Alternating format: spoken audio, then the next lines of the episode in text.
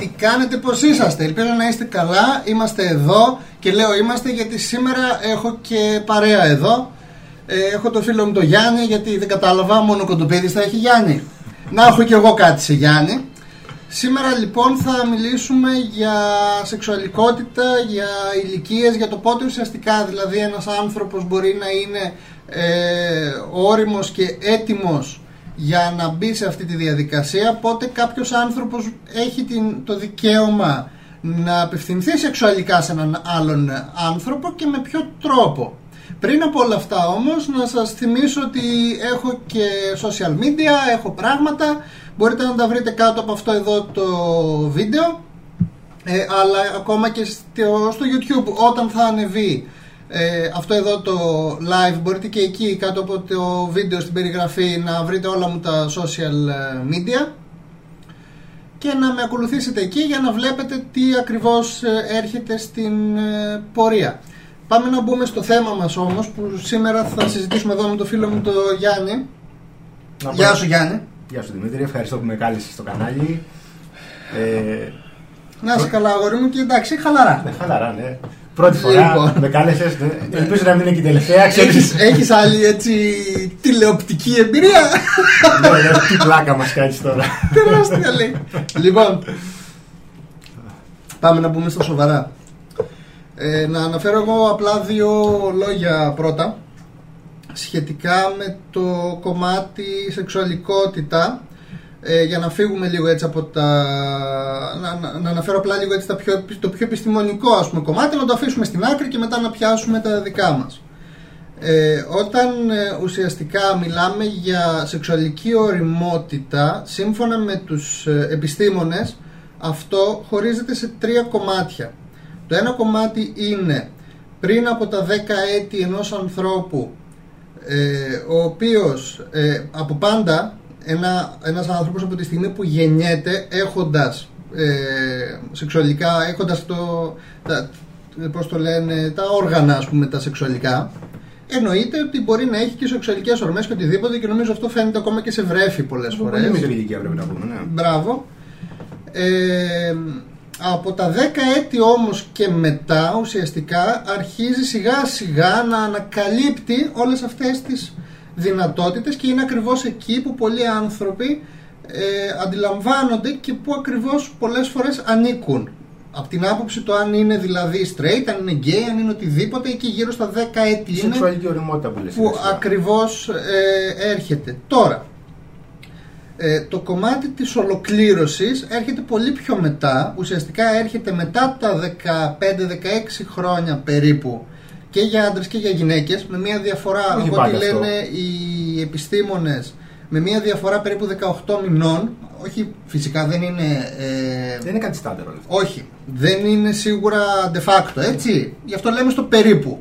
Στο περίπου, κάπου εκεί γύρω στα 15-16, το οποίο μπορεί να γίνει και 18-19, βέβαια για πολλούς ανθρώπους. Τώρα, δηλαδή, όταν εννοείς οριμότητα, ε, τι εννοούμε, όταν εννοούμε οριμότητα, εννοούμε μια γυναίκα. Ε, εννοούμε. Φορές, ας πούμε, είναι, mm. η περίοδος έρχεται όταν είναι 11 χρόνων 12. Mm-hmm. Είναι όριμη. Όχι. Από την άποψη πια. Επιστημονι... Δεν... Επιστημονικά είναι όμως.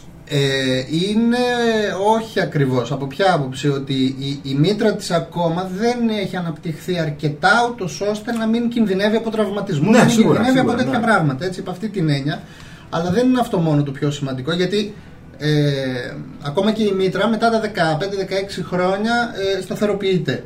Παρόλα αυτά, το θέμα είναι κατά πόσο ακόμα και στα 15 ένας άνθρωπος, είτε άντρας είτε γυναίκα, είναι έτοιμος ψυχολογικά, ψυχολογικά να διαχειριστεί μια κατάσταση που μπορεί να μην αρέσει. Γιατί ε, όταν ένας άνθρωπος κάνει για πρώτη φορά σεξ, ναι πολλές φορές δεν είναι κάτι ευχάριστο. Σίγουρα. Ναι. Γιατί μπορεί και οι δύο να μην γνωρίζουν. Να μην γνωρίζονται, ναι, ναι, ναι. ναι. Έτσι, να μην έχουν την εμπειρία τους σεξ προηγουμένως. Οπότε να είναι κάτι εντελώς άσχημο. Και ειδικά σου με τα πιο παλιά χρόνια, ειδικά που δεν υπήρχε καμία ουσιαστικά. Ενημέρωση και. Α πούμε, σεξουαλική διαπαιδαγώγηση. Αυτό ακριβώς. Του πορνό, ας πούμε. Τέλος πάντων. Ακριβώς.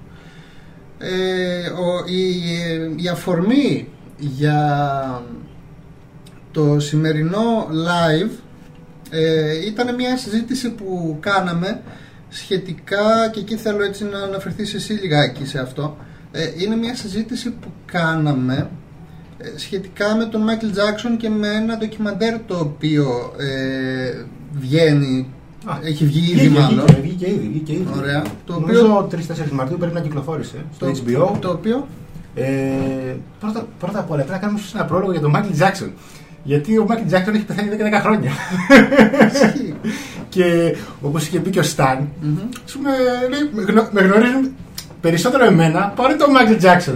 Ας πούμε, να, μπορούμε να κάνουμε ένα πρόλογο ποιος είναι ο Μάικλ Τζάξον, ας πούμε. Υπερβολή, αλλά οκ. Υπερ- Για το Stan.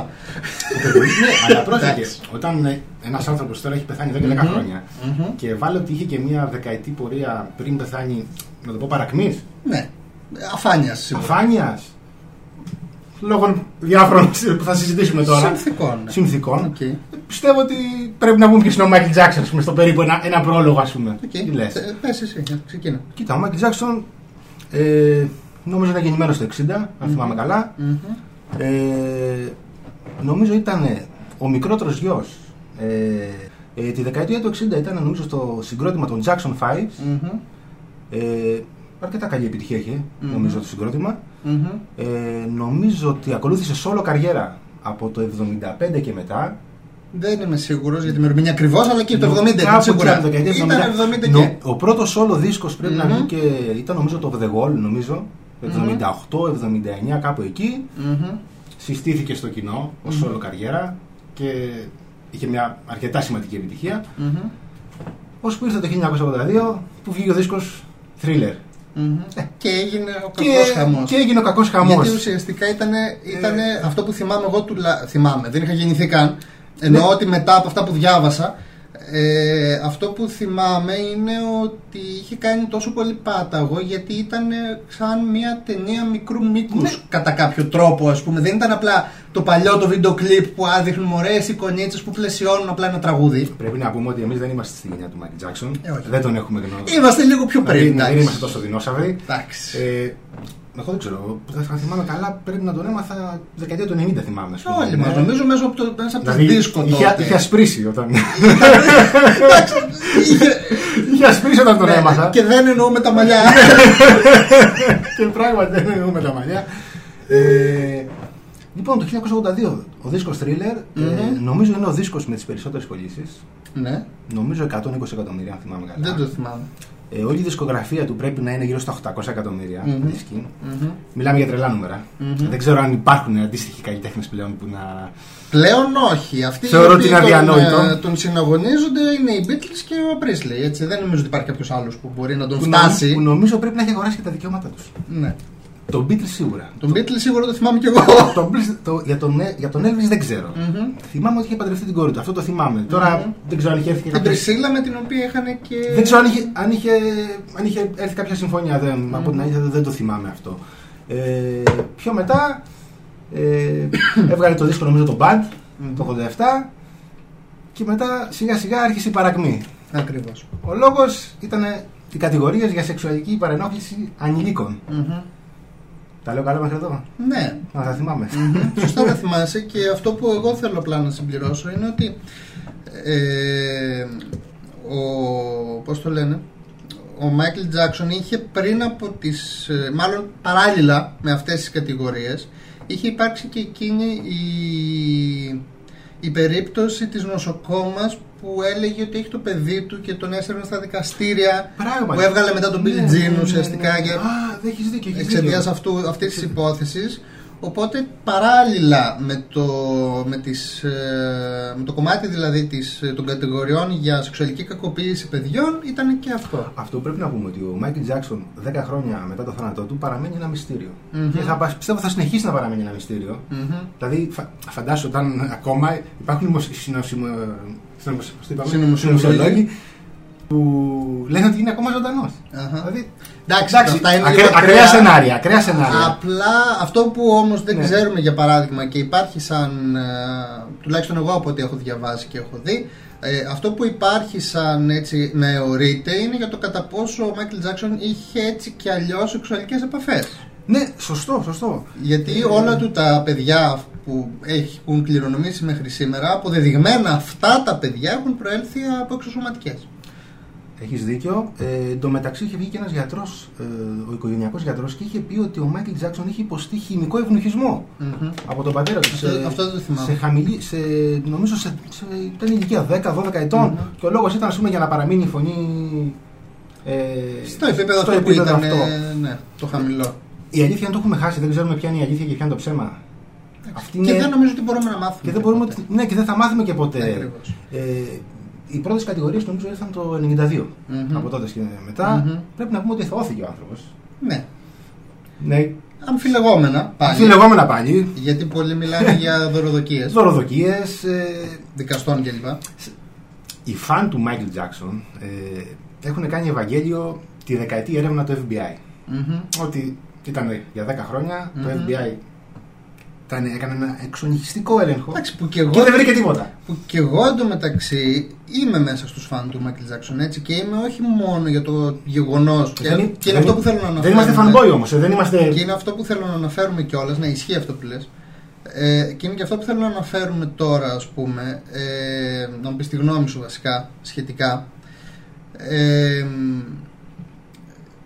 επειδή ακριβώς είμαι φαν και είμαι φαν γενικότερα του έργου του, δηλαδή είναι ένας άνθρωπος ο οποίος έχει βοηθήσει πάρα πολύ το κομμάτι με τις συνθήκες διαβίωσης στην Αφρική. Έχει δώσει πάρα πολλά χρήματα σε φιλανθρωπίες.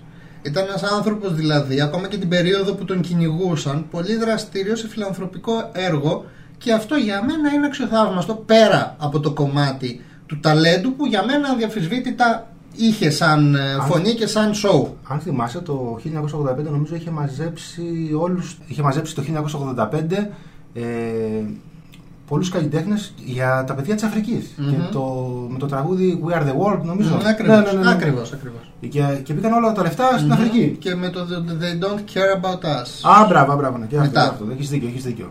Ναι, τι να πούμε τώρα. Η προσφορά του ήταν τεράστια. σε Ακριβώς. αυτό το Και εδώ, θέμα. λοιπόν, Το θέμα ερχόμαστε- είναι Στα σκοτεινά. Ερχόμαστε λοιπόν τώρα εδώ και έχω να σου θέσω το εξής ερώτημα. Εσύ, ποια είναι η άποψή σου σχετικά με το πώς πρέπει να αντιμετωπίζεται καλλιτεχνικά πια ένας άνθρωπος ο οποίος αντιμετωπίζει αυτές τις κατηγορίες; Γιατί μιλάμε ότι αυτή τη στιγμή, από ό,τι συζητάγαμε και μαζί, εσύ μου το είπες, ότι έχουν αρχίσει και ξυλώνουν αγάλματα, έχουν αρχίσει και, και είναι δίσκους, έχουν αρχίσει και μπαίνουν σε ένα κυνήγι μαγισσών κανονικότατο, έτσι. Κανονικότατο κυνήγι μαγισσών, να λέμε την αλήθεια. Ε, Η άποψή μου είναι ότι δεν μπορεί το σκοτάδι να υπερνικά το φως. Δηλαδή, Δηλαδή, ο Μάικλ Τζάξον άλλαξε την ιστορία της μουσικής. Δηλαδή, λέμε ο βασιλιάς της pop, ο βασιλιάς της μουσικής. Μμμ. Δεν μπορεί, με, βραβευμένος νομίζω με 8 βραβεία Grammy, νομίζω έχει το ρεκόρ Δεν- νομίζω, ναι. Έχει Δηλαδή, ρεκόρ, δεν θυμάμαι πόσα είναι. Ναι, τι να πούμε τώρα.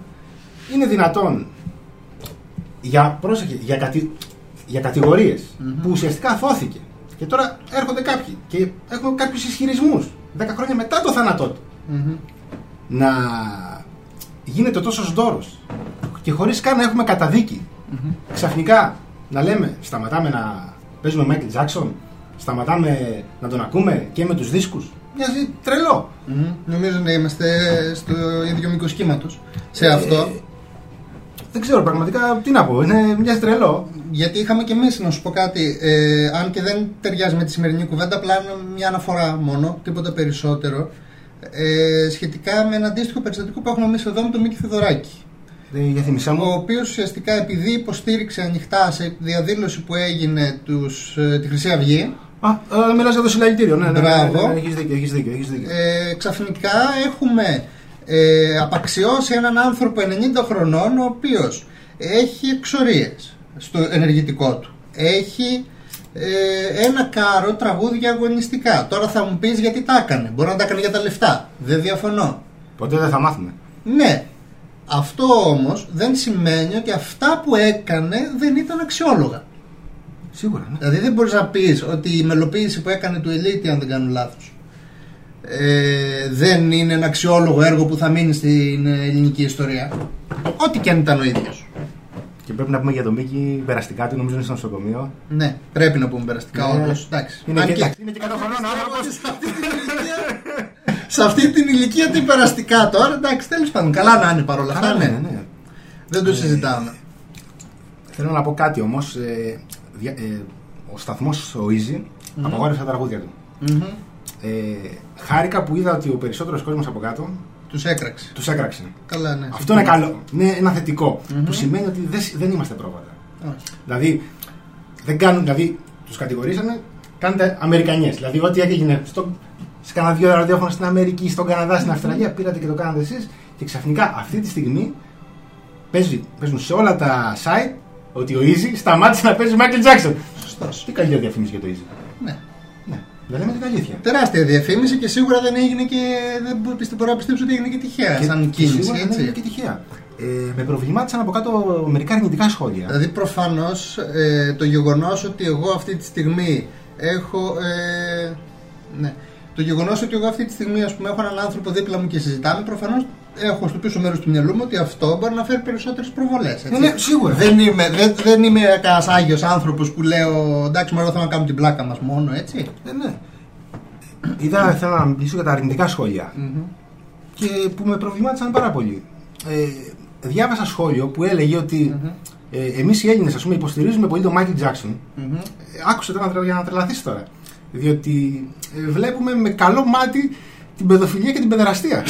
ναι, Όχι, αυτό δεν το είπα. ναι είναι, είναι, είναι τραγικό. Ε. Είναι πολύ Ε, τραγικό. Είναι πολύ τραγικό, ναι, και ότι η παιδεραστία. ρε Αυτό που παιδί, έχει, παί- έχει παίξει σε ελληνικά μέσα σαν εμ, αυτά, άρθρο Αυτά είναι σχόλια Αυτό που ρώτησα. διάβασα από κάτω. από Έλληνες. Ναι, ας πούμε. Οκ. Οι, οι haters του Michael Jackson τέλος πάντων. Εντάξει, όχι, απλά το λέω από την άποψη του ότι θα μου έκανε τεράστια εντύπωση να, να έβαζε ένα τέτοιο σχόλιο ένας Ολλανδός, ας πούμε, ένας άκυρο, ξέρεις. Ναι, Θα μου φαινόταν τελείως. και τα γράφανε τώρα. Και λέω ότι εμείς οι Έλληνες, ας πούμε, εσείς ας πούμε υποστηρίζετε, διότι πολύ απλά. Να φανταστώ αυτό αυτός που το έγραφε πάνω και χριστιανός, χριστιανοταλιμπάν, μάλλον. Αυτά, τα γνωστά. Τα γνωστά, ναι. Και έγραφε ρε παιδί μου ότι υποστηρίζετε την, το Michael Jackson λόγω του ιστορικού της Ελλάδας με την παιδοφιλία και την παιδεραστία. Δηλαδή, εμείς στα αρχαία χρόνια ήμασταν παιδεραστέ Αυτό το γνωστό με τους Αθηναίους. με τους Αθηναίους και, και παίχτηκε το όνομα Σοκράτης, Πλάτωνας, Αριστοτέλης. Αχ, Παναγία μου. Και τέλος πάντων, ναι. Και ε, πώς το λέγανε και με την. Ε, το λέγανε οι Ρωμαίοι, αν θυμάμαι καλά, ε, την ελληνική ασθένεια. Εντός εισαγωγικών. Ναι. Εντάξει, δεν θέλω να πω κάτι. τι να πούμε, τι να πούμε τώρα. Εγώ για τον απλούστατο λόγο ότι όλα αυτά είναι θέμα κουλτούρας και συγκεκριμένης Σίγουρα. εποχής. Και δεν νομίζω ότι τίθεται Όχι, και μα- την κρίση κανενός. Μα είναι, και, μα είναι και λίγο ακραίο να λέμε τώρα ότι οι αρχαίοι Έλληνες ήταν ε, παιδεραστές. Στο 100%. Και στο 100% αυτό. Και ήταν ναι. άρρωστοι, ας πούμε. Ναι. Σίγουρα υπήρχαν και, και ομοφιλοφιλικές σχέσεις και παιδοφιλικές σχέσεις μεταξύ Ναι, τους. και να μην ξεχνάμε ότι στο 700 π.Χ. ήταν και λίγο φυσιολογικό μια γυναίκα στα 15 να κάνει παιδί. Ναι, σίγουρα. Όχι στην Ελλάδα, γενικά.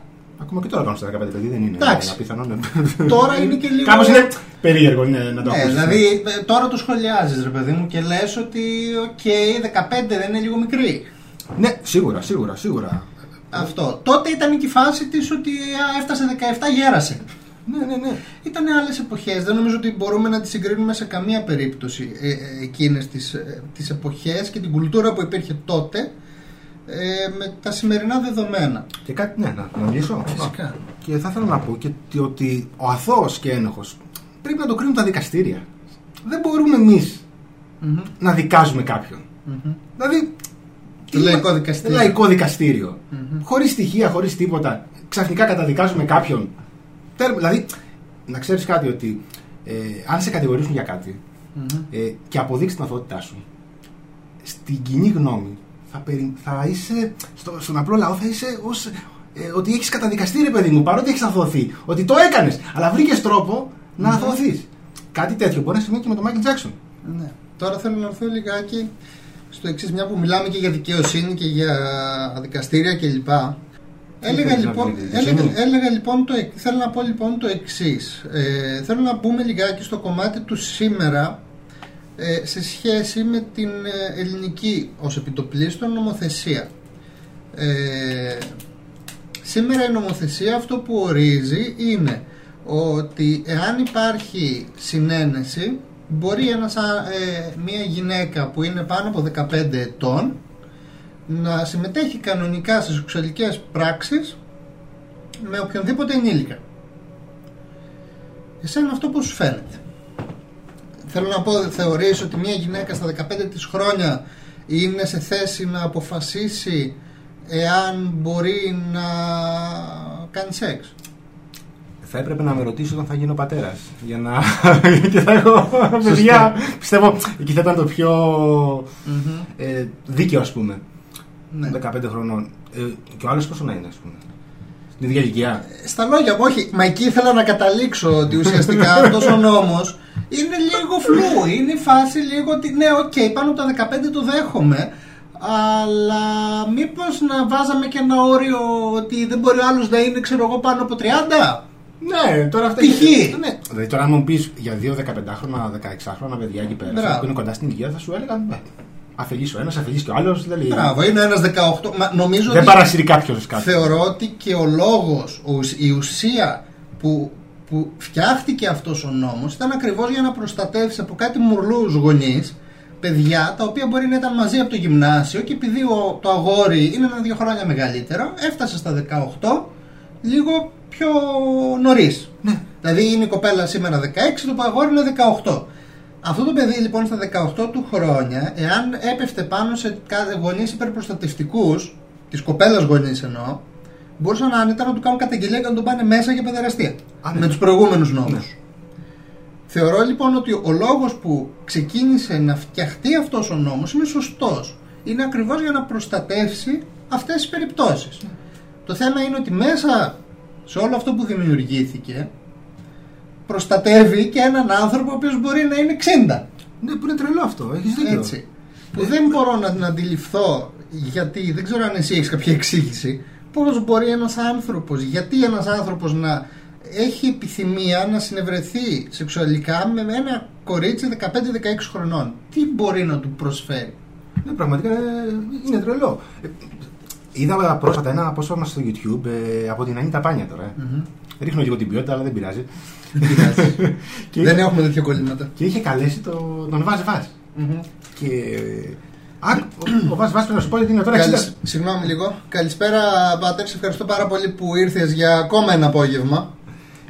Ο νόμος να σου αναφέρω ότι λέει το εξής. Ο νόμος πα- παλιότερα μιλούσε ότι για να μπορούν δύο άνθρωποι να συνευρεθούν μεταξύ τους σεξουαλικά θα πρέπει να υπάρχει συνένεση και από τους δύο και οι δύο υποχρεωτικά να είναι πάνω από 18. Έχει αλλάξει. Αυτό λοιπόν άλλαξε και έγινε ότι μπορούν να συνευρεθούν εάν είναι άνω των 15. Αν είναι δηλαδή 15 και κάτι, έχουν την δυνατότητα να συνευρεθούν χωρίς γονική ε, ουσιαστικά συνένεση, χωρίς οι γονείς να μπορούν να κάνουν το παραμικρό. Απλώς δεν μας λέει το φάσμα. Ακριβώς. Ακριβώς. Δεν ορίζει το, το περιθώριο. Ναι. ότι από 15 ναι, μέχρι... Μέχρι πόσο, ναι, αυτό σου λέει, ας πούμε. Δηλαδή, ο άλλος είναι 85. Τι γίνεται, Ακριβώς. παιδί μου, ναι. Συνέχισε, Ε, συγγνώμη, σε έκοψα. Και είχε καλέσει τον Βάζ Βάζ. Και όπως μίλαγε ο τύπος για την ιστορία της ζωής του, Μμμ.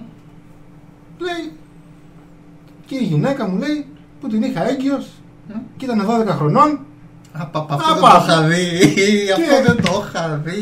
και η Ανίτα λέει μην μπαίνουμε σε λεπτομέρειες Ε, μην μπαίνουμε σε θα λεπτομέρειες μας πάνε μέσα. θα μας πάνε μέσα τι είναι αυτά που λέει εντάξει εντάξει δεν μπαίνω δεν μπαίνω δηλαδή Παναγία. καταλαβαίνεις αυτό που λες δηλαδή είναι, κά- κάπου, κάπου ξεφεύγει η κατάσταση Ναι. άρα Εντάξει.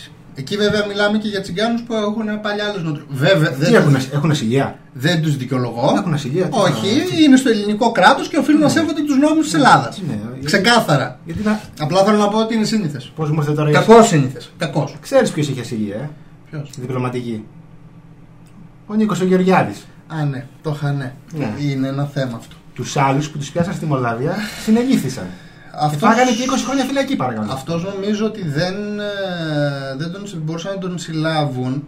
Ποια είναι η δικαιολογία. Έτσι, θα μιλήσουμε για την ουσία.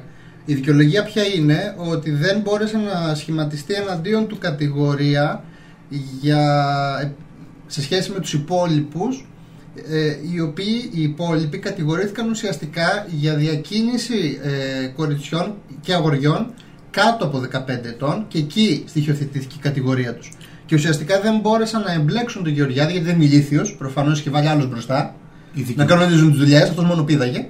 η δικηγόρος όμως ε, που είχε αναλάβει την υπόθεση είπε ότι συνελήφθη πήγε στο αστυνομικό τμήμα Ναι. και τον αναγνώρισαν το θύμα τον αναγνώρισε. Το οποίο θύμα ήταν τότε μικρότερο από 15 ετών εννοείς; 15 χρόνων αγοράκι.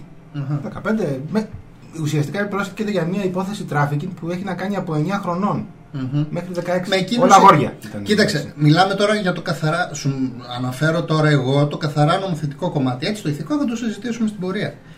Έτσι, Και- και συζητάω πάντα με νομική Ναι, βάση. αλλά Και έδειξε το διπλωματικό του δια, διαβατήριο. Γι' αυτό σε ρωτάω για το Και. 15. ε, Παιδιά, αφήστε τον, φεύγει. Εδώ καταδικάστηκε και εδώ. Κάτσε, συγγνώμη, περίμενε. Τι εννοείς. Είναι κα, κα, καταδικαστέος για ένα έγκλημα και επειδή έδειξε ένα διαβατήριο για.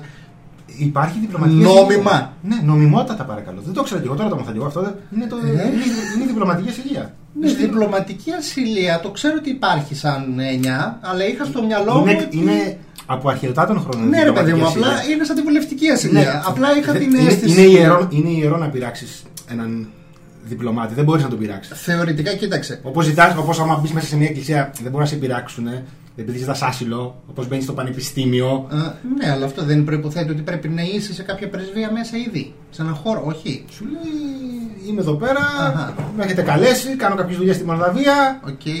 Δεν μπορώ να δικαστώ Ναι. σε εσάς, θα δικαστώ στη Όχι, χώρα μου. εμένα ουσιαστικά η, η, η ένστασή μου είναι στο, στο εξής. Με αυτό που δεν, δεν σε αμφισβητώ έτσι, προφανώς για να το λες έτσι είναι. Το, το είπα. Α- Απλά ε, λέω το εξής, μου κάνει τεράστια εντύπωση γιατί θεωρούσα ότι η ασυλία ε, έχει να κάνει κυρίως με το κομμάτι των πλημελημάτων.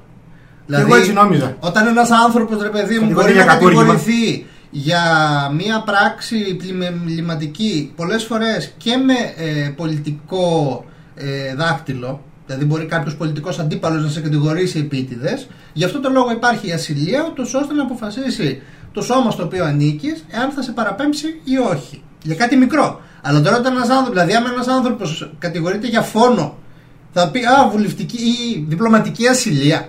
Είναι φόνος. Είναι, είναι τραγικό, είναι τραγικό. Δηλαδή προφυλακίζεσαι και άμα αποφασίσεις ότι είσαι αθώο. Και να πούμε και ποιος είναι και ο Νίκος ο Γεωργιάδης, γιατί πολλοί μπορεί να μην τον ξέρουν καν. Δεν έχει καμία σχέση με τον Άδωνη. Μισό λεπτάκι να δω ένα σχόλιο.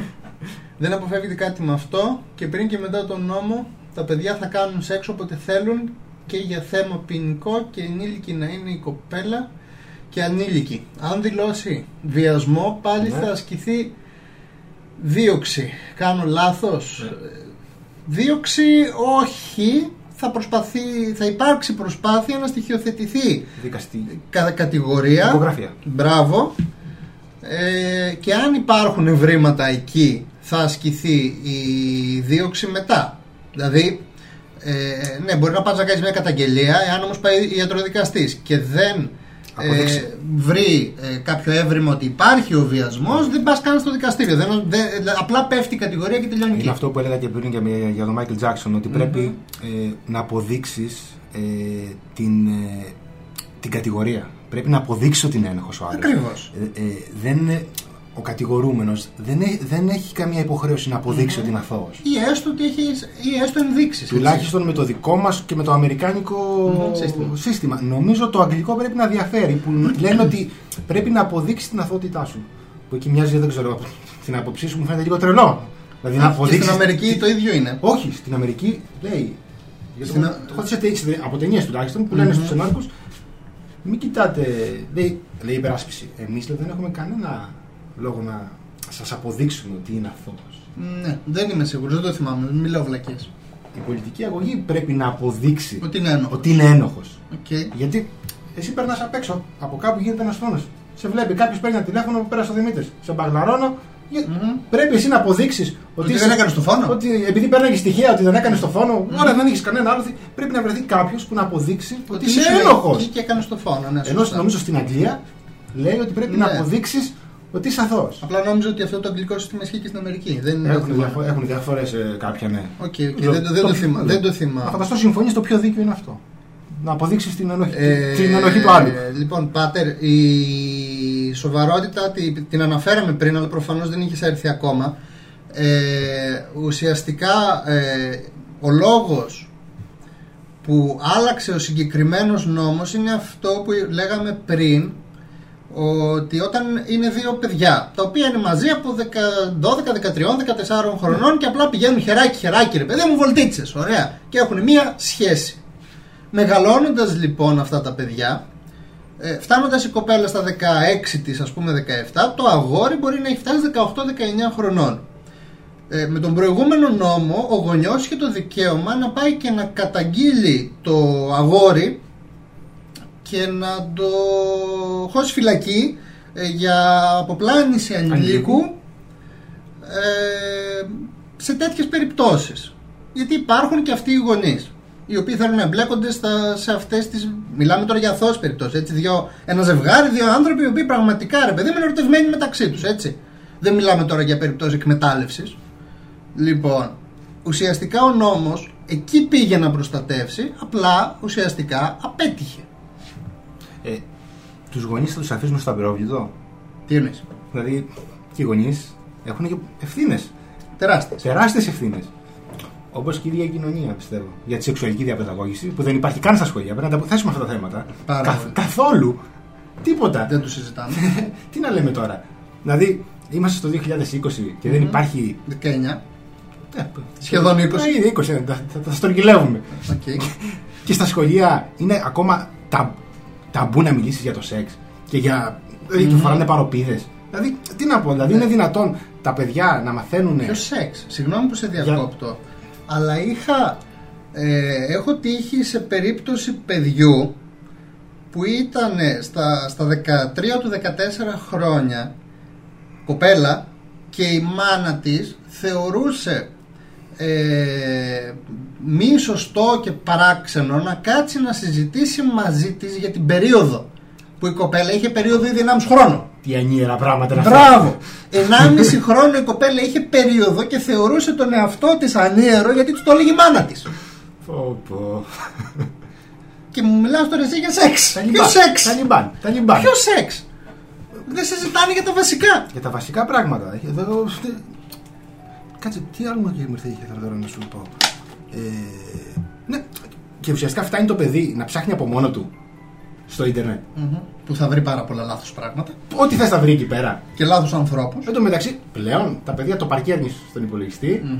Από ποιο το υπολογιστή, έχεις και το tablet έτσι κι αλλιώς. Το tablet, Ακριβώς, το, κινητό, το smartphone. το δικό σου, το κινητό πολλές φορές. Και κάθεται το παιδί με τις ώρες, ψάχνει και θα βρει ό,τι θέλει μέσα. Χωρίς καμία επίβλεψη από το γονέα. Και τελικά λέμε πώς φτάνουμε. Δηλαδή, άρα, ο γονιός είναι σημαντικό κομμάτι. Βάζω και το σχολείο μέσα. Αλλά εντάξει, ο γονιός πιστεύω ίσως είναι πιο Θεωρώ σημαντικό. είναι πιο σημαντικό. Ρε. Γιατί είναι μέσα στο σπίτι, είναι οι περισσότερες ώρες. Το σχολείο είναι 5-6 ώρες. Μμμ. 5-6 ώρες, τι να κάνει και ένας δάσκαλος με τόσα παιδιά που έχει. Και εκτός τι αυτού, να πει. η ε, σεξουαλική παιδεία παιδαγώγηση. Άσε μην πει και τίποτα και βρήκε τον πελάτη του. Είναι και αυτό τώρα. Ναι, και Ναι. εκτός από αυτό, η σεξουαλική διαπαιδαγώγηση δεν μπορεί να ξεκινάει από το σχολείο γιατί δεν υπάρχει άνεση. Σίγουρα. Θεωρητικά, ο άνθρωπος με τον οποίο πρέπει να έχεις την άνεση σαν παιδί να συζητήσεις είναι ο γονιός. Ο γονιός, Η ο μάνα γονιός. ή ο πατέρας, ανάλογα. Είναι, ποιο ποιος θα ήταν. Έτσι. Δεν ε, μπορείς να, να συζητήσεις με την ίδια άνεση. Με τους ε, δασκάλους μπορείς να συζητήσεις λίγο πιο επιστημονικά το θέμα. Μπορείς δηλαδή αυτό που είπαμε πριν, σεξουαλική διαπαιδαγώγηση. Σε βιολογικά κομμάτια. ναι. Μπράβο. Να σε βάλει δηλαδή ο δάσκαλος κάτω και να σου πει κοίταξε να δεις. Υπάρχει αυτό και αυτό. Μπράβο. Είναι τα, αυτά τα σεξουαλικά όργανα τα, άλλα- και εκεί μπαίνει και πάρα πολύ το κομμάτι το οποίο δεν θέλω να το σχολιάσουμε πα- περισσότερο ε, για να μην επεκταθούμε πολύ σε αυτό. Ε, παίζει πάρα πολύ ρόλο και το κομμάτι του, της αντίληψης που έχει σήμερα η ελληνική κοινωνία ε, για την σεξουαλικότητα των ανθρώπων. Μιλάω για, τα, δι- για τις διαφορετικές σεξουαλικές προτιμήσεις. Ναι. Έτσι. Όταν ένας δάσκαλος δεν σου εξηγήσει να καταλάβεις κάποια πράγματα, τι υπάρχει βιολογικά εκεί έξω, έτσι, επιστημονικά, ο καθένας απλά θα λέει την άποψή του. Εννοείται ο καθένας θέλει την άποψή Που η άποψή του θα είναι απλά βλακίες. Θα είναι απλά ό,τι να είναι. Λοιπόν, ε, το σχολείο και το Υπουργείο ουσιαστικά Παιδείας έχει τεράστια ευθύνη. Όταν ε, δεν, δεν μιλάμε καν ακόμα για οδική συμπεριφορά στα παιδιά. Για, δηλαδή είμαστε η πρώτη χώρα ας πούμε, που σκοτώνομαστε στους δρόμους. Δηλαδή, και λες τώρα πώς να μιλήσουν αυτοί οι άνθρωποι μετά για το σεξ και για οτιδήποτε άλλο. Τι, τι να πω, έχουμε μείνει πολύ πίσω δυστυχώς. Και νομίζω Δυστυχώς. ότι πολλοί δάσκαλοι το θεωρούν και οι ίδιοι ταμπού να μιλήσουν για αυτό το θέμα. Δηλαδή δεν ξέρω κατά πόσο θα υπήρχαν ακόμα και αντιδράσεις. Μήπως φοβούνται κιόλας. Μπράβο. Λέει τώρα τι, να πάει το παιδί Σκέψου στο λίγο το σπίτι. εξής. Σκέψου ότι το Υπουργείο Παιδείας αύριο το πρωί βάζει σεξουαλική διαπαιδαγώγηση στα σχολεία. Ναι. Ποιος δάσκαλος θα τολμήσει να την, Εγώ δεν- εγώ- να την διδάξει; Εγώ δεν θα έλεγα τίποτα. Όχι. Γιατί, ε, να σου πω κάτι. Ε, αν πάει το παιδί στο, στο, στο, στο σπίτι και πει κάτι και το πει λίγο παρεφρασμένο ρε παιδί μου, να πάει ο γονιός και να πει τι λες το παιδί μου, τι κάνεις, τι ράνεις, θα, θα γίνει ένας κακός χαμό πάλι. Τι να λέμε. Ε, το σχολείο ενισχύει τα θεμέλια που χτίζει η οικογένεια. Δεν ξεκινάει από το μηδέν για να σου μάθει τα βασικά. Ακριβώς αυτό. Ακριβώς αυτό ουσιαστικά. Ναι. Η... Αυτό είναι ακριβώς που λέμε ότι ουσιαστικά η οικογένεια είναι αυτή που ξεκινάει να σου μάθει τα βασικά. Έτσι. Ε, γιατί, γιατί όταν ξεκινάς ας πούμε στα 10, στα 11, στα 12 ε, να ανακαλύπτεις τον εαυτό σου σιγά σιγά ε, οι πρώτοι άνθρωποι που θα απευθυνθείς θα είναι οι Είναι γονείς οι σου. γονείς σου, ναι. Να, να, να μιλήσω. Ναι, Φυσικά. Βλέποντας το ντοκιμαντέρ για τον Μάικλ Τζάξον, τώρα που λέμε για τους γονείς που μου ήρθε στο μυαλό, Μμμ. Ήταν οι γονείς που πηγαίναν τα παιδιά τους στο Μάικλ Τζάξον. Και Ναι. τα αφήνανε Ναι, και έρχονται τώρα να κάνουν καταγγελίες. Ναι! Και, όχι, πρόσεχε. Στην αρχή πώς ξεκίνησε. Μμ. Ο Μάικλ Τζάξον στη σουίτα, Μμ. παραδίπλα η μάνα, ο πατέρας με το παιδί. Ε. Και μετά το παιδί το στέλνανε και κοιμότανε στη σουίτα του Μάικλ Τζάξον. Μμμ. Μετά ο Μάικλ Τζάξον τους πήγαινε λίγο παραδίπλα, σε άλλο όροφο τους γονείς. Μμμ. Και ουσιαστικά ό,τι, ό,τι τέλος πάντων γινόταν εκεί μέσα. Δηλαδή οι γονείς ήταν αφελείς. Δεν ξέραν τι συνέβαινε. Δηλαδή μιλάμε για. για δηλαδή, γι' αυτό λέω, δηλαδή ο γονιός. Δε- Δεν θα το πάω στο πονηρό. Εγώ θα το πάω στο εξής ότι ή, Δεν καταλαβαίνει ότι έχει μια υποχρέωση. ή, ή Να ξέραν κάνεις τα παιδιά. ή συμφωνώ μαζί σου ότι ξέραν τι συνέβαινε ή δεν συνέβαινε τίποτα το οποίο επίσης το ξέρανε και απλά τι λένε το λένε για να το πούν. Ναι. Έτσι. Ένα από τα δύο Μια μπορεί να φορά συμβαίνει. τα λεφτά είναι πολλά. Ακούγεσαι, δεν Ναι, χρειάζεται. τα λεφτά είναι πολλά. να λέμε την αλήθεια. τσεκάρω εγώ εδώ. Ναι. Τα λεφτά είναι πάρα πολλά. Πάρα πολλά. Τι να λέμε. Η αλήθεια είναι και εκεί εμένα ε, ως ε, φαν ουσιαστικά του συγκεκριμένου ανθρώπου εκεί είναι που μπαίνουν οι δικές μου αμφιβολίες ακριβώς στο κομμάτι χρήματα. Δηλαδή, ε, Λάκη, σταμάτα! Συγγνώμη γι' αυτό, Εγώ το σκύλος. σκυλί μου αποφάσισε να βάλεις τις φωνές. Ε, ότι αυτοί οι άνθρωποι ε, μέσα από όλη αυτή τη διαδικασία της, ε, ε, των καταγγελιών και όλων αυτών που κάνανε αποκόμισαν σε πολύ μεγάλο βαθμό μεγάλα ποσά ε, χωρίς απαραίτητα να τα αξίζουν. Τι θέλω να πω; Ναι. Έγιναν συμβιβασμοί. Για ποιο λόγο; Όταν εγώ εκεί τρελαίνομαι ότι έχεις υπόνοιες έστω ότι το παιδί σου έχει βιαστεί και συμβιβάζεσαι με χ εκατομμύρια Ναι. αξίζει το παιδί σου χι εκατομμύρια. Και τώρα ξέρεις, 10 Πώς; χρόνια, 10 χρόνια μετά το θάνατο, Ε, μπράβο. τελειώσαν τα λεφτά, δεν ξέρω τι έγινε. Αυτό, τι φάση. Τι φάση είναι αυτή, ναι. Δηλαδή, με ποιο σκεπτικό συμβιβάζεσαι; Δηλαδή, έναν άνθρωπο του τρέχει στα δικαστήρια. Όταν μιλάμε για τέτοιες περιπτώσεις τώρα, έτσι δεν μιλάμε τώρα σε έκλεψε. Άρα να αποζημιωθώ Να αποζημιωθώ. για αυτά που με έκλεψε. Έτσι. Σου έκλεψε τα καλύτερα χρόνια της ζωής σου. Ε, δεν αποζημιώνεται αυτό το πράγμα, εάν αυτός δεν μπει φυλακή.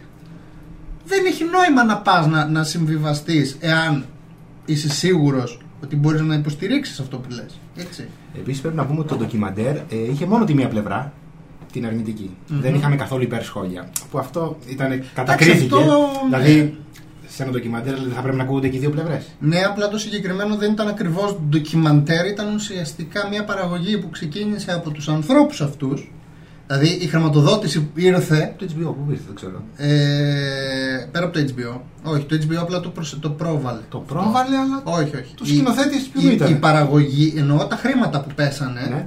Πέσανε από κάποιους από τους ανθρώπους αυτούς, από τους κατήγορους. Τους κατηγορου Αλλά εννοείς σαν. Αυτοί ξεκίνησαν εννοείς την παραγωγή. Σαν να τζογάρανε για να Μπράβο, πάρουν κανένα. πήγανε λοιπόν το υλικό αυτό στο HBO και το HBO απλά αποδέχτηκε Α, εν τω να το μεταξύ, προβάλλει.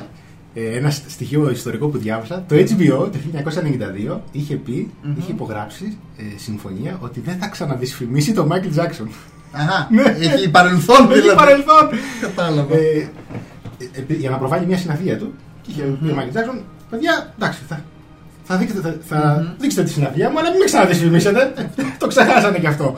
Και θέλω λοιπόν τώρα εδώ, μια που μιλάμε για αυτές τις περιπτώσεις και για τον Γεωργιάδη που λέγαμε πριν, να πούμε και μια κουβέντα σχετικά με το εξής. Ας πούμε ότι είναι ένας άνθρωπος ο οποίος είναι πραγματικά ε, πώς το λένε εντός νόμου είναι δηλαδή άνω των 15 χρονών ας πούμε και ο οποίος σύμφωνα με την υπόθεση Γεωργιάδη τουλάχιστον και όχι μόνο και στο Michael Jackson υπάρχουν αυτές οι κατηγορίες ε, ότι πληρωνόντουσαν αυτά τα παιδιά για να κάνουν αυτό που κάνανε και ήταν πάνω από 15 εγώ το δέχομαι ότι ήταν εντός νομοθετικού πλαισίου το θέμα λοιπόν τώρα είναι το εξής. Αν είναι ηθικό. Πέρα από το ηθικό, δε, δεν μιλάω γιατί αυτό το αναλύσαμε ήδη. Δεν μιλάω για το ηθικό κομμάτι ε, της ηλικίας απαραίτητα. Μιλάω για το ηθικό κομμάτι του κύρους. Ε, του που θέλω μια κουβέντα. Του κύρους, δηλαδή; Ο Μάικλ Τζάξον ήταν ο πιο διάσημος άνθρωπος στον κόσμο σε εκείνη τη φάση. Ναι. Έτσι. Και κατά πόσο αυτό εσύ θεωρείς ότι έπαιξε τον ρόλο του ε, στο να πάνε αυτά τα παιδιά μαζί του, ενώ Τεράστιο να ρόλο, περάσουν. τεράστιο ρόλο, ναι. Αυτοί. Το ίδιο φυσικά θέλω να αναφερθώ σε σχέση και με τον Γεωργιάδη, υπό ποια έννοια. Που είναι ένας επιφανής άντρας. Εγώ. Εάν είχα την, ί- το ίδιο πρόβλημα με τον συγκεκριμένο άνθρωπο, γιατί μιλάμε για- ουσιαστικά για εγκεφαλικό πρόβλημα. Κεφαλικό πρόβλημα, ναι. Ε, θα τολμούσα ποτέ να προβώ σε αυτές τις πράξεις που ο ίδιος προέβη εάν δεν είχα την ασυλία. Ναι, σωστό, σωστό. Εγώ Δεν νομίζω. ως άρρωστος άνθρωπος, γιατί εγώ έτσι θέλω να τους βλέπω αυτούς τους ανθρώπους. Εντάξει, πολλοί εκεί έξω, γιατί είναι αυτό που είπες και στην αρχή, ότι στείλουμε πάρα πολύ εύκολα λαϊκά δικαστήρια. Πάρα πολύ εύκολα λαϊκά δικαστήρια. Ε, Καλός ή κακός αυτός ο άνθρωπος, ιατρικά, όταν δηλαδή ένας άνθρωπος ε, νιώθει σεξουαλική διέγερση για κάποιον πολύ μικρότερό του ηλικιακά, ε, υπάρχει συγκεκριμένη ψυχιατρική πάθηση. Ψυχιατρική πάθηση, ναι. Μπράβο. Άρα λοιπόν αυτός ο άνθρωπος χρήζει θεραπείας υπό μία έννοια. Είτε αυτή η θεραπεία λέγεται ε, χημική στήρωση, είτε λέγεται κάτι πιο ανώδυνο, ας πούμε, κάποιες, κάποια φαρμακευτική αγωγή, ξέρω εγώ, ή οτιδήποτε που να καταστέλει ουσιαστικά αυτές τις, Τις ορμές. τις ορμές. Ε, και εκεί ουσιαστικά είναι και ο λόγος για τον οποίο αυτές οι περιπτώσεις συνήθως παίρνουν και λίγα χρόνια φυλάκισης. Γιατί ουσιαστικά το σκεπτικό του νόμου, λίγα εννοώ σε σχέση με το να κάνεις κάτι πιο ιδεχθέ, αναφώνει ή κάτι τέτοιο, έτσι. Τα 20 χρόνια που έφαγαν στη Μολδαβία δεν ήταν λίγα. Ε, έφαγαν 20 χρόνια για πολλαπλές περιπτώσεις, δεν Μπορεί- έφαγαν για κάθε μία. Ναι. Ο Γεωργιάδης δεν έφαγε μόνο δύο. Μπράβο. Ναι. Ε, τα δύο χρόνια μπαίνουν με το σκεπτικό ότι τόσα θεωρητικά χρειάζεσαι ε, για να μπει σε μια διαδικασία του ψυχιάτρου κλπ. Το θέμα είναι ότι αυτόν τον άνθρωπο θα τον παρακολουθήσει ποτέ ψυχίατρο. Ε, δεν νομίζω. Έχουμε την Ε. αίσθηση ότι θα, θα αποφανθεί ψυχίατρο για την ε, κατάσταση της ψυχικής του υγείας. Ε, κάποια Γιατί- σχόλια που διάβασα. Γιατί έτσι θα χάσει και την ε, βουλευτική του, την ε, διπλωματική του ασυλία κλπ. Έτσι. Γιατί Ναι. άμα, είναι- άμα έχει πρόβλημα ψυχιατρικό, προφανώς δεν μπορεί να συνεχίσει να είναι πρεσβευτής της Ελλάδας. Κάποια σχόλια που διάβασα ε, αναφέρανε ότι λέει θέλετε να βάλετε τον Γεωργιάδη στο περιθώριο ενώ τον Μάικλ Τζάξον όχι. Εκεί αυτό πώς το κρίνεις; Δηλαδή, ας πούμε, στο Μάικλ Τζάξον ας πούμε, να σταματήσει τα τραγούδια του, όπως ας πούμε και στον άλλον καταργείται από. Έφυγε, παραιτήθηκε από τη Νέα Δημοκρατία. Ε, θεωρώ Ε, ότι ένας άνθρωπος γενικά. Κοίταξε να να πεις δει. πιστεύω είναι διαφορετικές περιπτώσεις. Θα σου πω. Γιατί εκεί πέρα μιλάμε για πολιτικό ίσως. Δεν θεωρώ ότι είναι διαφορετικές. Θα σου πω για εμένα τη μοναδική διαφορά που υπάρχει τώρα που μιλάμε. Έτσι. Ε, η- στη δική μου την συνείδηση, σαν ε, περιπτώσεις, αν το πάρεις από την αρχή του Michael Jackson, Ναι. που ξεκίνησαν αυτές οι κατηγορίες από το 90, δεν θεωρώ ότι έχει τεράστιες διαφορές. Σήμερα όμως ο Michael Jackson έχει πεθάνει, ενώ ο άλλος ζει. Ζει ο άλλος, ναι. Οπότε, τι θέλω να πω; Αν ζούσε ο Μάικλ Τζάξον. Δεν μπορεί να έχει επιπτώσεις πρακτικά ο Michael Jackson γιατί απλά δεν ζει. Ναι. Και δεν έχει κανένα Στο έργο που άφησε πίσω. Μπράβο, δεν έχει κανένα νόημα. Δηλαδή δεν θεωρώ ότι ο Γεωργιάδης για παράδειγμα, μια που λέμε ας πούμε για κάποιον ο οποίος ζει σήμερα, δεν θεωρώ ότι ο Άνω Γεωργιάδης έχει πετύχει μια διπλωματική συμφωνία με μια χύψη χώρα. Ότι τι, την ακυρώνουμε επειδή ήταν, παρα- έχει παραβατική συμπεριφορά; Όχι, προς Θεού όχι. Ναι. Ε, αν θα τον αφήσεις να συνεχίσει Όχι, δεν, σε- δεν τον αφήνεις. να πολιτεύεται. Δεν τον αφήνεις. Και εγώ αυτό λέω, δεν τον αφήνεις. Δεν τον αφήνεις να, να συνεχίσει Αν σε όμως καμία έρθεις περίπτωση. σε σχολεία γεροκομεία, τι θα κάνει, θα τον γκρεμίσουμε. Ακριβώς. Ακριβώς. Δεν μπορείς να πεις ότι αυτά που. Ή- Ό,τι έκανε μέχρι σήμερα, καλώς τα Είπε, έκανε. έκανε μια δωρεά στο κράτος. Μμ. Και λέει από κάτω δωρεά ε, Νίκου Νίκο Γεωργιάδη. Τι θα βγάλουμε τη... Την ταμπέλα; την ταμπέλα; Όχι, δεν μπορούμε να το κάνουμε αυτό. Αυτό που δεν πρέπει σίγουρα να κάνουμε απ' την άλλη είναι να ξεχάσουμε. όμως, Εννοείται, έτσι. εννοείται, εννοείται. Δηλαδή, ε, ναι μεν ταμπέλα, αλλά και στη συνείδηση του κόσμου, αυτός που έκανε τη δωρεά δεν ήταν σωστός. Ε, θέλω να πούμε και δυο λόγια έτσι προς το τέλος. Ε, να δω αν έχουμε και κάποιο σχόλιο. Λοιπόν όχι δεν έχουμε κάτι. Λοιπόν θέλω να πούμε και δυο σχόλια έτσι λίγο τώρα προς το τέλος σχετικά με το τι μπορεί να, να διαφοροποιηθεί. Δηλαδή Δηλαδή, προφανώς το γεγονός ότι ο κάθε Γεωργιάδης και ο κάθε Μάικλ Τζάξον και όλοι αυτοί οι άνθρωποι οι οποίοι μπαίνουν σε αυτή τη διαδικασία ε, έχουν κάποιες αφορμές, κάποιες αιτίες έτσι, οι οποίες μπορεί να είναι είτε ιατρικής φύσεως είτε δεν ξέρω εγώ ποιες άλλες φύσεως. γιατροί. Εσύ λοιπόν τι πιστεύεις ότι πρέπει πρώτον να συμβαίνει με αυτούς τους ανθρώπους Δηλαδή ε, πρέπει να υπάρχει κάποια τιμωρία, πρέπει να υπάρχει κάτι άλλο ε, και εκτός από αυτό για να σου κάνω ολόκληρη την ερώτηση και εκτός από αυτό θεωρείς ότι ε, υπάρχει τρόπος να έχουμε μείωση και εξάλληψη αυτών των φαινομένων με κάποια μέτρα ίσως. Από τη, ε, από τη στιγμή που είναι θέμα, μου είπες, ιατρικό που λένε, δηλαδή ιατρικό θέμα DNA, Μμμ. να τον γιατρέψουμε δεν είναι και το πιο εύκολο. Μμ. Ε, σίγουρα δεν μπορώ να τιμωρήσω κάποιον ε, που δεν έχει επιλέξει αυτός να κάνει αυτό που... Δηλαδή δεν- ο Γεωργιάδης ας πούμε ή οποιοδήποτε ή ο Μάικλ Τζάξον ε, πιστε, πιστεύω ότι, ε, ήταν ε, έβγαινε από μέσα του ρε παιδί μου πώς να το πω ας πούμε, Μμμ. δηλαδή ε, ήταν η ορμή του έτσι ρε παιδί μου Ωραία. να στραφεί εναντίον των μικρών παιδιών ρε παιδί Μμμ. μου Και έχει Α, υψηλόγους. και έχει υψηλόγους, ναι ε, αυτό που προσπαθώ είναι να πάρω κάποια κατασταλτικά μέτρα αν γίνεται ρε, αν γίνεται πάντα Του στυλ; του στυλ τώρα αυτό που είπες ή του κάνω χημικό ευνοχισμό Μμμ. είναι μία λύση να μπορώ να τον σοφρονήσω γίνεται τι να πω Να τον σοφρονήσεις με- άμα- άμα είναι ιατρικό το πρόβλημα πώς να τον σοφρονήσω αυτό λέω δεν μπορώ να το κάνω και αυτό Κοίταξε, βέβαια έχουν υπάρξει περιπτώσεις ανθρώπων ε, που έχω, εγώ- έχουν υποπέσει εμένα στην αντίληψή μου από άρθρα του εξωτερικού κυρίως, που γνωρίζοντας ένα πρόβλημα που έχουν και πηγαίνοντας σε έναν ψυχίατρο και παίρνοντας κάποια φαρμακευτική αγωγή έχουν αποφασίσει από μόνοι τους να μην κάνουν ποτέ οικογένεια. Ναι. Μπορεί να είναι και λάθος αυτό σαν κίνηση, αλλά αυτοί φοβούμενοι ότι μπορεί να ε, νιώσουν κάτι για τα παιδιά τους ε, έχουν πάρει αυτή την απόφαση. Οπότε υπό μία έννοια αυτούς τους λες και σοφρονισμένους. Είπα πριν για το χημικό ευνοχισμό. Ωραία. Κάνεις χημικό ευνοχισμό σε κάποιον. Και Μμμ. τώρα λέω. Δεν μπορεί να λειτουργήσει σεξουαλικά Μμμ. αυτό το έκανες χημικό ευνοχισμό. Σεξουαλική κακοποίηση όμως είναι μόνο με τη, η, σε- η κλασική σεξουαλική κακοποίηση. Μπορεί να υπάρχει και, και άλλη Όχι, σεξουαλική απλά, κακοποίηση. απλά, απλά θεωρητικά όταν κάνεις έναν ευνοχισμό ε, ουσιαστικά μειώνεται και η έκρηση των ορμονών. Δεν, Δεν είναι κάτι σίγουρο. Και αυτό. δεν είναι κάτι σίγουρο και δεν είναι κάτι που ισχύει 100%. Υπάρχει μια μείωση των ορμονών, απλά παίζει το ποσοστό. Μπορεί να είναι δηλαδή να μειωθεί το στοστερόνι ας πούμε, που εκρίνεις από, τους, Ναι. ε, από τον οργανισμό σου Ναι. ε, κατά ένα ποσοστό. Μπορεί να είναι 60%, μπορεί 80%, μπορεί και 100%. Τι, τι, τι θα ήθελα να αποκλείσω τη φυλακή; Δεν θέλω να τον βάλω φυλακή. Ας πούμε, για να τον βάλω φυλακή γιατί, ας πούμε; Δηλαδή, τον Ίσως βάζω- σε μια τον άλλη βάζω- μορφή εγκλισμού. Σε μια άλλη μορφή. Δηλαδή να τον- να τον βάλω με, ποιο- με Ιδιαίτερη. τους δολοφόνους. Για ποιο λόγο, ας πούμε; Δηλαδή, αν υπήρχε, ο δολοφόνος, για παράδειγμα, ο μια- δολοφόνος επέλεξε. Ναι, Ναι. ο δολοφόνος. Στι περισσότερες Τις περισσότερες φορές ναι.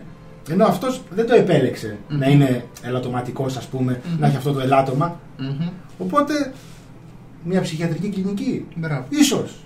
Είναι... Ίσως και ακόμα δεν ειδικευμένη ξέρω. σε αυτό το κομμάτι. Έχεις ψάξει για άλλα κράτη τι κάνουν, δεν ξέρω. Ε, δεν το ναι. έχω ψάξει. Έχω όχι πάρα πολύ, έχω ψάξει λιγάκι και έχω δει ότι κλασικά στα σκανδιναβικά κράτη που εκεί γίνεται συνήθως η πρωτοτυπία. Εκεί είναι, εκεί, είμαι, εκεί πέρα είναι πρωτοτυπίες. Ε, στα σκανδιναβικά κράτη η αλήθεια είναι ότι υπάρχουν ακριβώς αυτό ότι η, οι περιπτώσεις αυτές παιδεραστίας και ειδικά όταν κάποιος ε, από μόνος του πολλές φορές ε, αντιληφθεί το πρόβλημα έχει πάρα πολλά ελαφρυντικά μετράει πάρα πολύ δηλαδή το κατά εξακολούθηση εκεί πέρα και οι περιπτώσεις αυτές που ε, δεν είναι τόσο ε, δηλαδή ένας άνθρωπος που θα πάει μόνος του και θα απευθυνθεί μόνος του σε κάποιον ειδικό χωρίς να έχει προβεί σε κάποια ε, πράξη ε, αυτός ο άνθρωπος μπαίνει σε κλινικές που υπάρχουν για αυτό το σκοπό. Η ιατρική τι λέει, ότι είναι θέμα καθαρά εγκεφάλου ή και θέμα ορμονών; Ε, η ιατρική και μέσα στην ιατρική βάζουμε φυσικά και την ψυχιατρική και την ναι. ψυχολογία.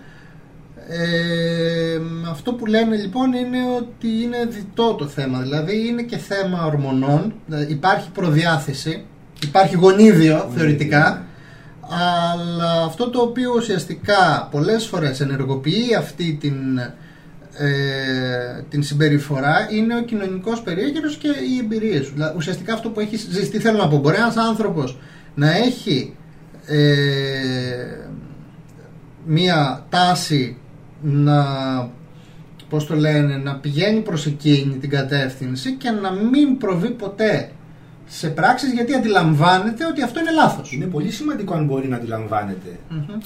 Είναι, ας πούμε κάτι διαφορετικό, όπως είναι ο εθισμένος που λέμε στο ποτό, στο τζόγο, που μπορεί με το μυαλό του να καταλάβει ότι αυτό είναι λάθος. είναι λάθος, κάτι πρέπει να κάνω. Αν μπορεί να το καταλάβει, μπορεί.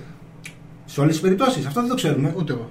Αυτό, δεν, το, ξέρω ούτε εγώ, δεν έχω αρκετές μαζί για να το αν, ναι, και δυστυχώς αυτό σου λέει. Δηλαδή είναι πολλά ερωτήματα που είναι αναπάντητα και μάλλον θα μείνουν και αναπάντητα δυστυχώς. Εντάξει, πιστεύω ότι μετά από πολλές ε, ιατρικές έρευνες κλπ. ίσως να δώσουμε κάποιες απαντήσεις. Όχι, φυσικά για του 100% δύσκολα. 100% δύσκολα. Αλλά πιστεύω ότι όσο περνάει ο καιρός θα μπορούμε να δίνουμε περισσότερες απαντήσεις. Για εμένα το σίγουρο είναι ε, και αυτό που θέλω να μείνει σήμερα από αυτή την κουβέντα και το λέω γιατί σιγά σιγά οδεύουμε και προς κλείσιμο ε, αυτό το οποίο θέλω να μείνει είναι ότι να ακούμε τα κομμάτια του Μάκη Τζάξον.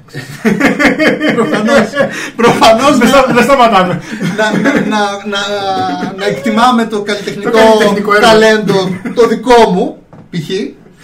Ε, όχι, δεν σκοπεύω να προβώ σε κάποια πράξη παράνομη. Λοιπόν. Αν δεν ήταν ο Μάικλ Τζάξον και ήταν κάποιος άλλος, τι θα γινόταν; Δεν ξέρω. Θα τον αποκλείαμε όλοι. Μάλλον. Μάλλον. Εάν δεν είχε την ευρεία αποδοχή που έχει. Είδες ότι είμαστε ρατσιστές; Ναι, είμαστε. Ναι. Είμαστε. Είδες. Και σαν ανθρώπινο είδος. Ναι. Γενικότερα, όχι μόνο σαν. Δεν μιλάμε μόνο για μας. Μόνο για τους Έλληνες. Για όλους. Για όλους, ναι. ναι. Mm-hmm. Γιατί αν ας πούμε ήταν κάποιος πολύ πιο άγνωστος. Δηλαδή θα λέγαμε, έλα τώρα, σιγά τώρα. Mm-hmm. Έλα, μωρέ, και τι έγινε; Θα ακούσω αυτόν, αυτόν θα ακούσω εγώ. Ε, έτσι πάει.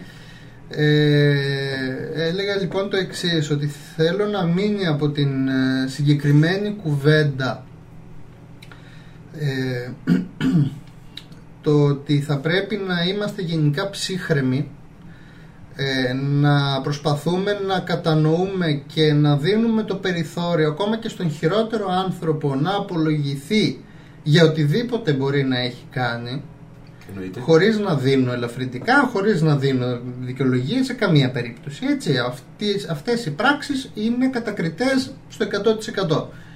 Αλλά το να στείλουμε λαϊκά δικαστήρια είναι το χειρότερο πράγμα που μπορούμε να κάνουμε.